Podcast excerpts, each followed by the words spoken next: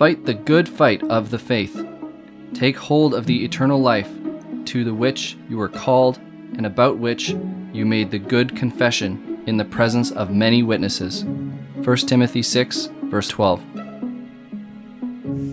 This is the Essential Bible Studies podcast. My name is Tim Young.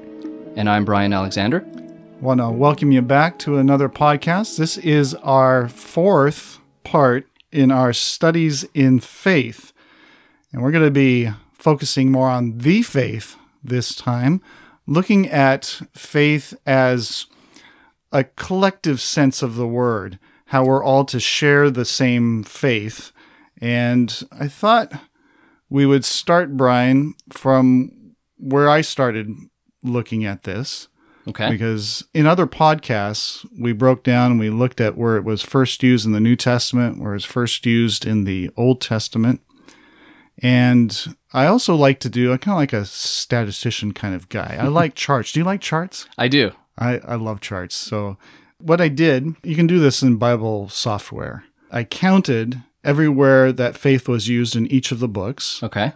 And then I found on the internet there was uh, actually somebody who had done a word count and a verse count for each book in the New Testament. Okay.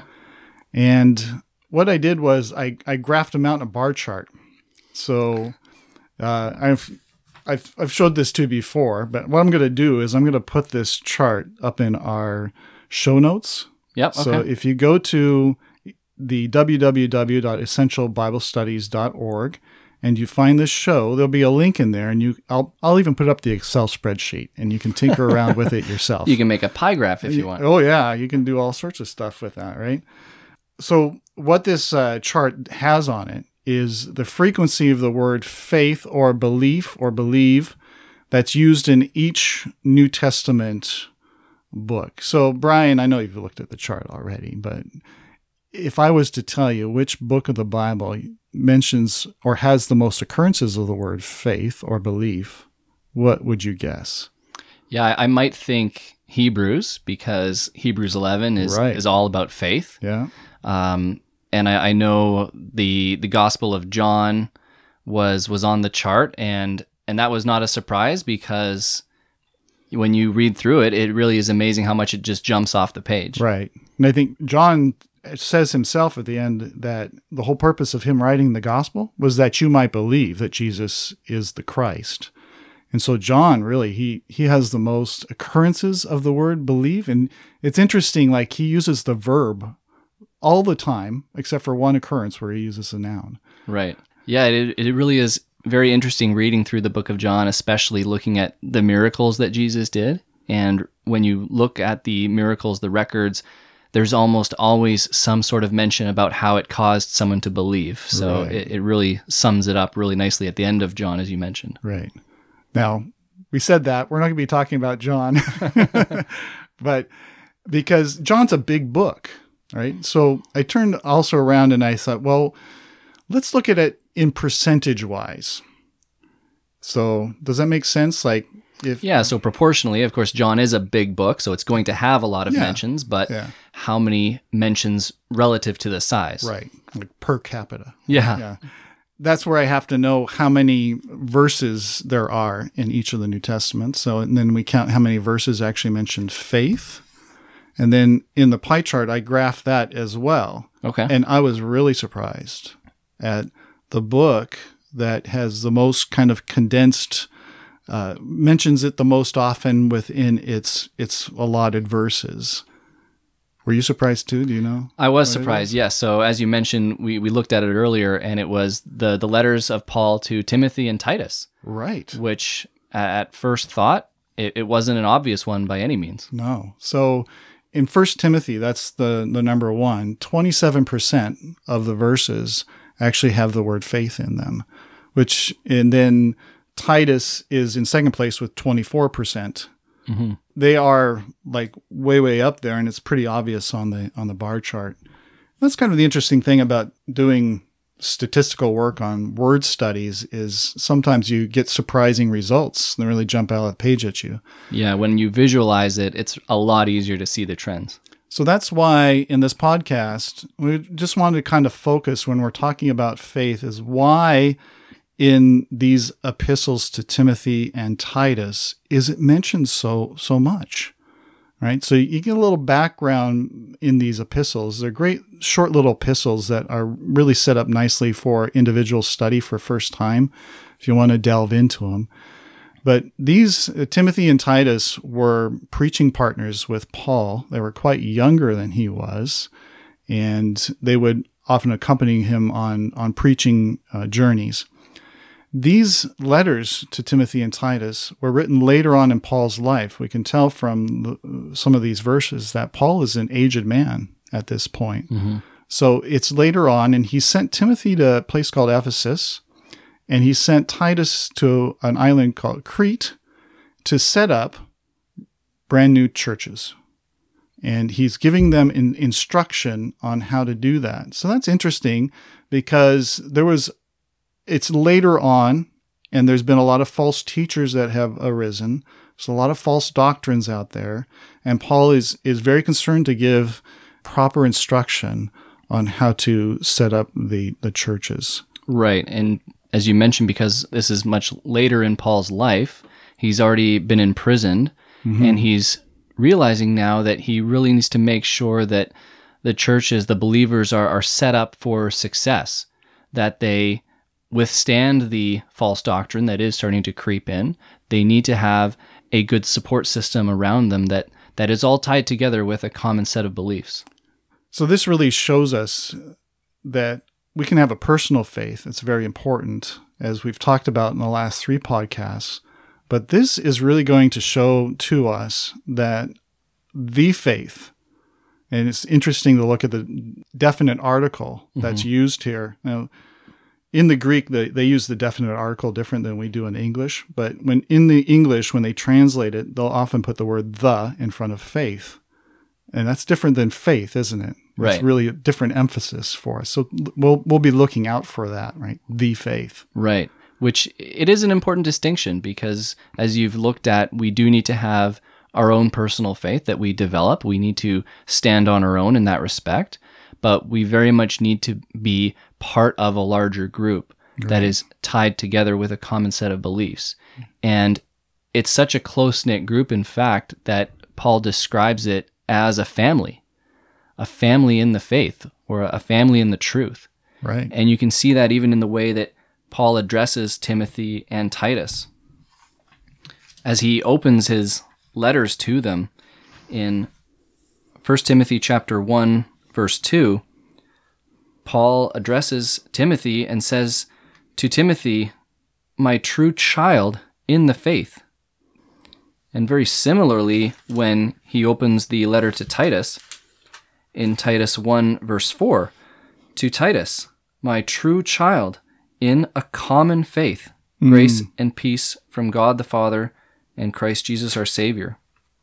So the faith that they shared was so strong that Paul really saw himself as a, a father figure to these younger leaders that needed to go forth. Right. I think it's important, yeah. Notice, notice that these weren't his natural children they had a bond that, that was the faith. And it's got to be true of us too, right? When we share a common faith with one another, it binds us together as a family. And we realize that our association together is not just a club. We're not members of a club. We're members of a family that we've been in, adopted into. And that's why we refer to ourselves as, as brothers and sisters, right? Because we're brothers and sisters in the Lord Jesus Christ. Right, exactly. And, and Paul stresses that not only in these letters, but throughout his epistles. He, he stresses that, that close knit bond. And a good tie in there, if you look at 1 Timothy chapter 3, verse 14 and 15, Paul says, I hope to come to you soon, but I am writing these things to you so that if I delay, you may know how one ought to behave in the household of God, which is the church of the living God, a pillar and buttress of the truth. Mm-hmm. He uses that term household as well in another one of his letters in Galatians in chapter 6 and verse 10.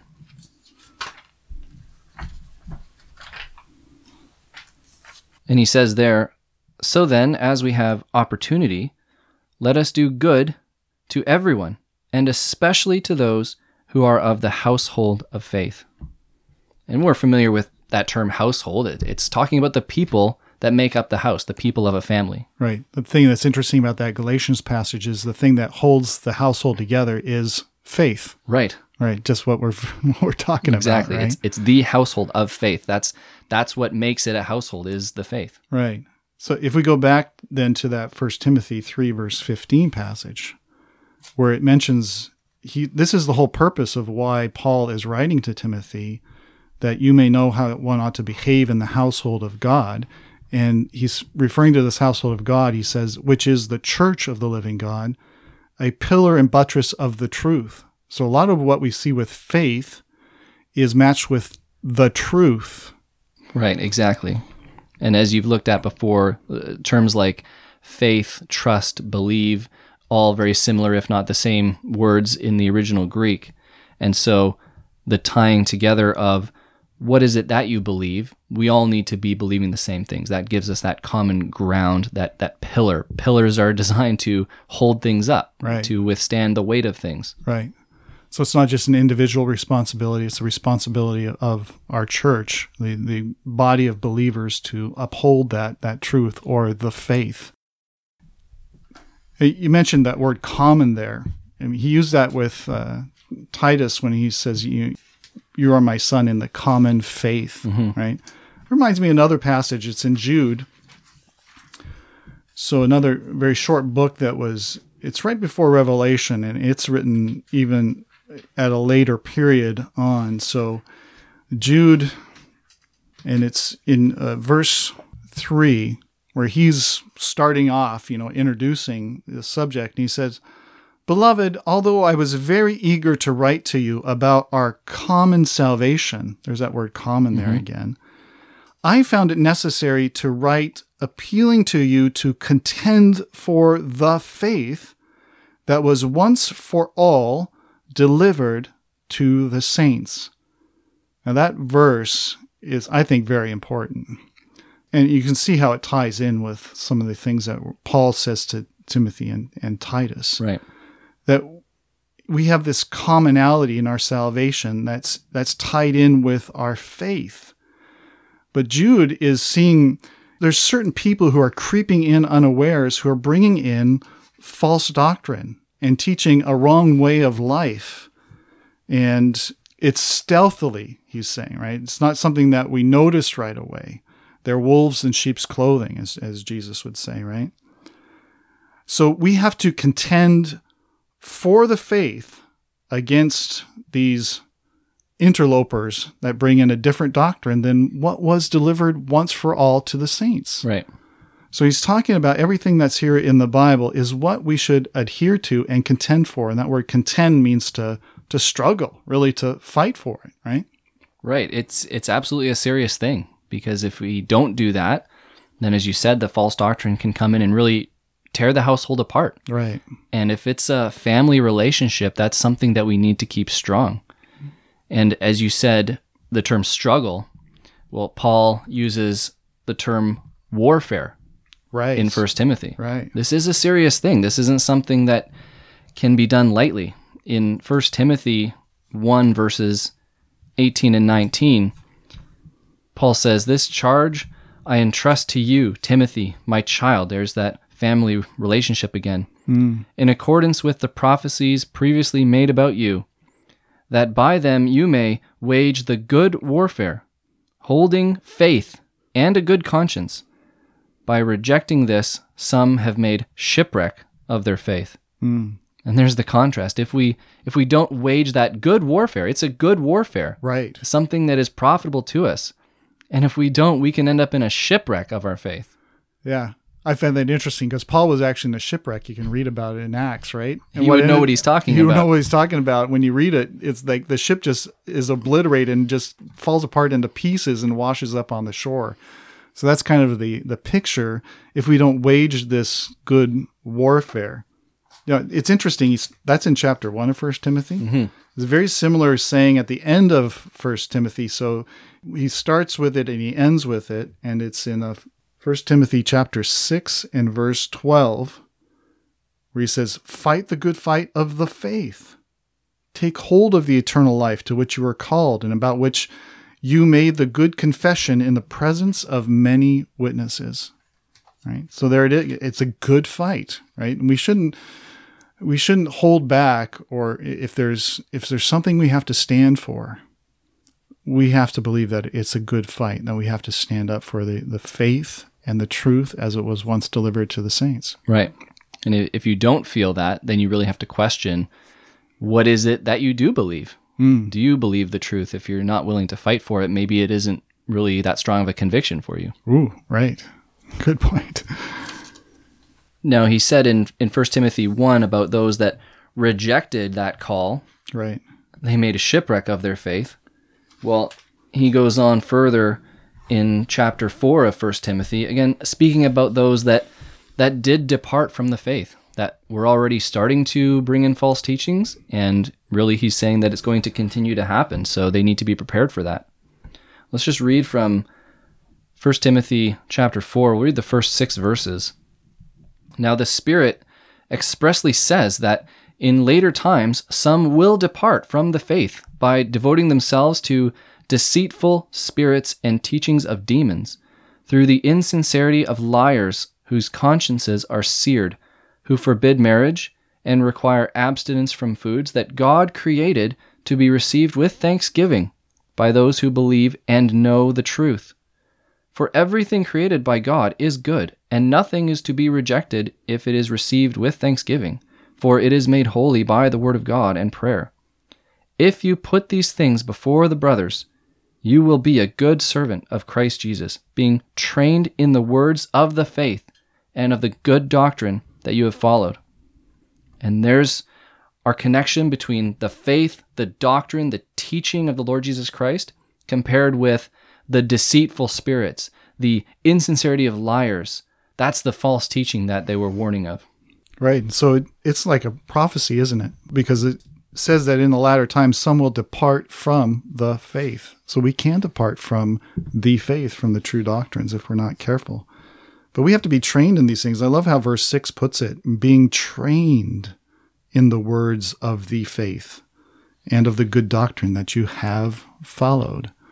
Right? So this training is this this exercise that it's why we're doing these essential Bible studies to know what is is right and wrong from the very scriptures themselves. You know, they, this here gives us some examples of things that would be departing from the faith. There's another example of it in Second Timothy. And it's in Second Timothy, I'm going to, chapter 2. I'm going to read the context here. It starts in verse 14. He says, Remind them of these things and charge them before God not to quarrel about words, which does no good, but only ruins the hearers. Do your best to present yourselves to God as one approved, a worker who has no need to be ashamed rightly handling the word of truth. But avoid irreverent babble, for it will lead people into more and more ungodliness. And their talk will spread like gangrene. Among them are Hymenaeus and Philetus, who have swerved from the truth, saying that the resurrection has already happened. They are upsetting the faith of some but God's firm foundation stands. He, having this seal, or bearing this seal, the Lord knows those who are his, and let everyone who names the name of the Lord depart from iniquity. There's several things to note in this passage. He's in verse 15 saying that we should rightly handle the word of truth, doing our best to understand the scriptures and to be a approved worker so that we might be able to contend with those like he gives an example here of two Hymenaeus and Philetus who are teaching a false doctrine about the resurrection. And he says their their doctrine was so serious it was it would spread like gangrene. Uh, that's yeah, that's quite an image. Now gangrene is like you know what gangrene is? It, that makes me think of during some of the the wars uh, yeah. of people getting injured with shrapnel on the battlefield, and then they get an infection. And once that infection takes root, right. you can't get rid of it. You have to literally cut off the flesh. You have to the- cut off that limb. The the tissue, the body tissue actually starts dying Right. and there's no stopping and it keeps going and going until you die. You have to actually cut off the limb. So yeah, if you've seen some old war movies or like an old western even or something like that and they have to like saw off somebody's foot or something and, and it's just horrendous, right? Yeah. So uh, for me, I'd rather deal with it before it gets that bad. Yeah. But if it does get bad enough, you gotta have to get rid of something. and that's how bad it is. I mean, that's the the analogy that he's he's using here. Some other translations have canker or cancer, but it really is gangrene. That's the Greek word there. Right. So they have they have swerved from the truth, and they are upsetting the faith of some, as it says in the ESV. Now that upsetting, uh, to me, is I look at other translations. The King James has overthrow the faith of some, mm-hmm. and the NIV has they destroy the faith of some. So upsetting, the Greek really means that it means to turn over, that kind of idea. But the impact of it is very serious, and that's why I kind of like the word overthrow better mm-hmm. because it gives more impact about what's happening rather than uh, upset. You know, you can be upset about it. It's not Yeah, it's a different meaning in our vernacular now. yeah, it doesn't quite have the strength I think that it it needs uh, behind it. So in this context, I think it's just important to bring up that when we're talking about fighting the good fight, we're not talking about you know being angry or yelling or you know being full of pride, being snide about things, uh, making fun of people, those kind of things, right? And the reason I say that is because Paul, in this very context, tells us how we're supposed to deal with this. It's in verse twenty-four. He says, "The Lord's servant must not be quarrelsome, but kind to everyone, able to teach, patiently enduring evil." correcting his opponents with gentleness. God may perhaps grant them repentance, leading to a knowledge of the truth. Right? Do you see that there? So that's opposite than our thinking, but that's the way Paul handled it. He handled his opponents with gentleness. Right. And the goal always being to lead them to the knowledge of the truth. Right. Exactly. Just like God doesn't want anyone to to be lost. He wants us all to be saved. That's the end goal. Right. That is the end goal while still remaining faithful to, to God's word, isn't it? Right. And reading through Timothy and Titus, it's really great to see some of those practical character traits because he's he's trying to establish a good foundation for the, the leaders that would need to continue in his place. Mm-hmm. And he talks about how we practically can contend for the faith, how we can fight the good fight and wage the warfare. And in Titus chapter 1, he talks about holding firm. And he hmm. says in, in Titus 1, verse 9, he says, speaking of those that would be a leader in the church, Right. he must hold firm to the trustworthy word as taught, so that he may be able to give instruction in sound doctrine and also to rebuke those who contradict it. So, give instruction similar to leading to the knowledge of the truth that you talked about. And it's holding firm. What is it that we hold firm to? We hold firm to the word, the trustworthy word, or that word trustworthy is faithful. Right. It comes from that same term. So we hold fast to that word because, as you've looked at in previous classes, we know from Romans 10 that faith comes by hearing and hearing by God's word. That word is what produces and strengthens our faith. Right. Just to point out too, it says to the trustworthy as taught. And mm-hmm. it's going back again to Paul setting this example of the teachings that we're to hold to. It's an interesting word there, Brian. It's the word sound. Right. That have you ever looked at that Greek word before? No, I haven't looked at it in the Greek. I, I kind of you get the understanding of something that's sound, something that's good Right. and firm. But what's the uh, Well, in my background? margin, if if your Bible has it, this ESV Bible has a marginal reference, and it says, "or healthy." healthy? And if you look up the Greek word, it's where we get our word hygiene from. Okay. So uh, you've got good hygiene. Well, thank you. Yeah, it's nice we are in an healthy, right? enclosed space, You're so that's clean, yeah, you're all that, but it has the idea of healthy. Well, that's quite interesting when we were just talking about gangrene. Oh, that's right. Yeah. Quite the opposite. So there is one of these threads running through these epistles too about healthy doctrine or sound doctrine. And this might be, we won't have time to go through all the verses, but if you're interested in this, yeah, look up this word in a concordance and follow it through. And you can see how many times Paul mentions it to Timothy and to Titus. But this brings up another point because what's the problem with false doctrine? Well, as we see it, leads to more and more ungodliness. It leads us away from the truth and how we're to act. That goes back to faith without works is dead. That whole other podcast we gave on on faith. Now, I'll just give you one example where it's it's used. It's in 2 Timothy chapter 1 and verse 13.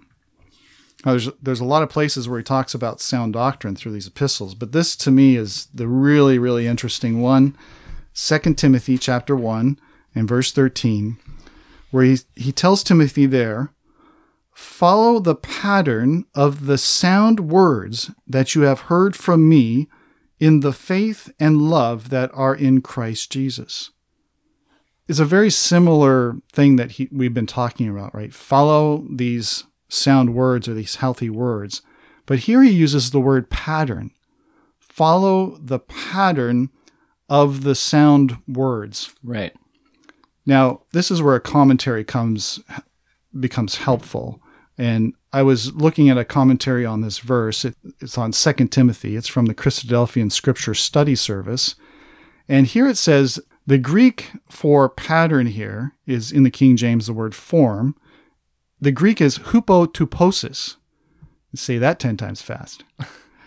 it is an extremely interesting word. This is what it says it signifies hold to the model a common experience in art and sculpture classes where the pupil was instructed not to depart from the base model in recreating the image or in drawing classes, not to stray from the penciled outline when coloring in or when tracing the outline. As we might say today, keep within the lines. What an apt analogy for conformity to the truth. End quote.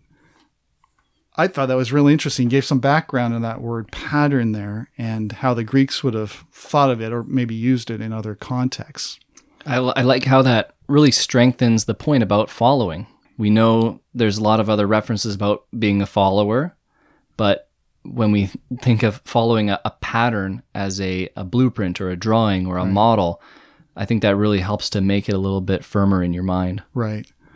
I think for this verse for me kind of establishes this idea of statements of faith that uh, we as Christadelphians, we have a statement of faith. It's basically a, a list of scriptures with explanations about what we believe to be the truth or essential for our faith and understanding.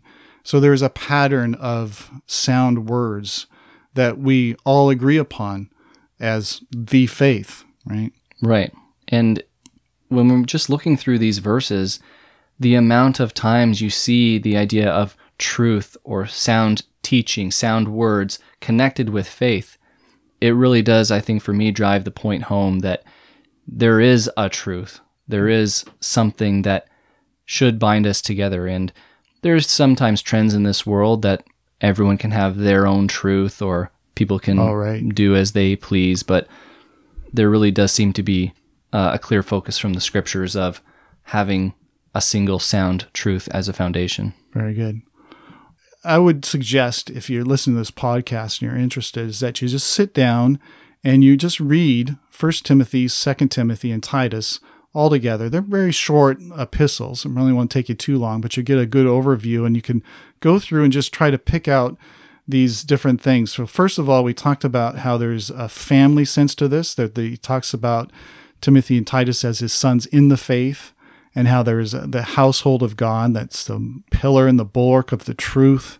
And we saw these terms contending for the faith or warring the good warfare, fighting the good fight. And you can see how Paul likes to use military terms in that sense. But this this fight is a, a spiritual fight. It's not a physical fight, mm-hmm. and we have to be contending with gentleness and meekness when we do these things, hoping to win the person to the truth. Exactly.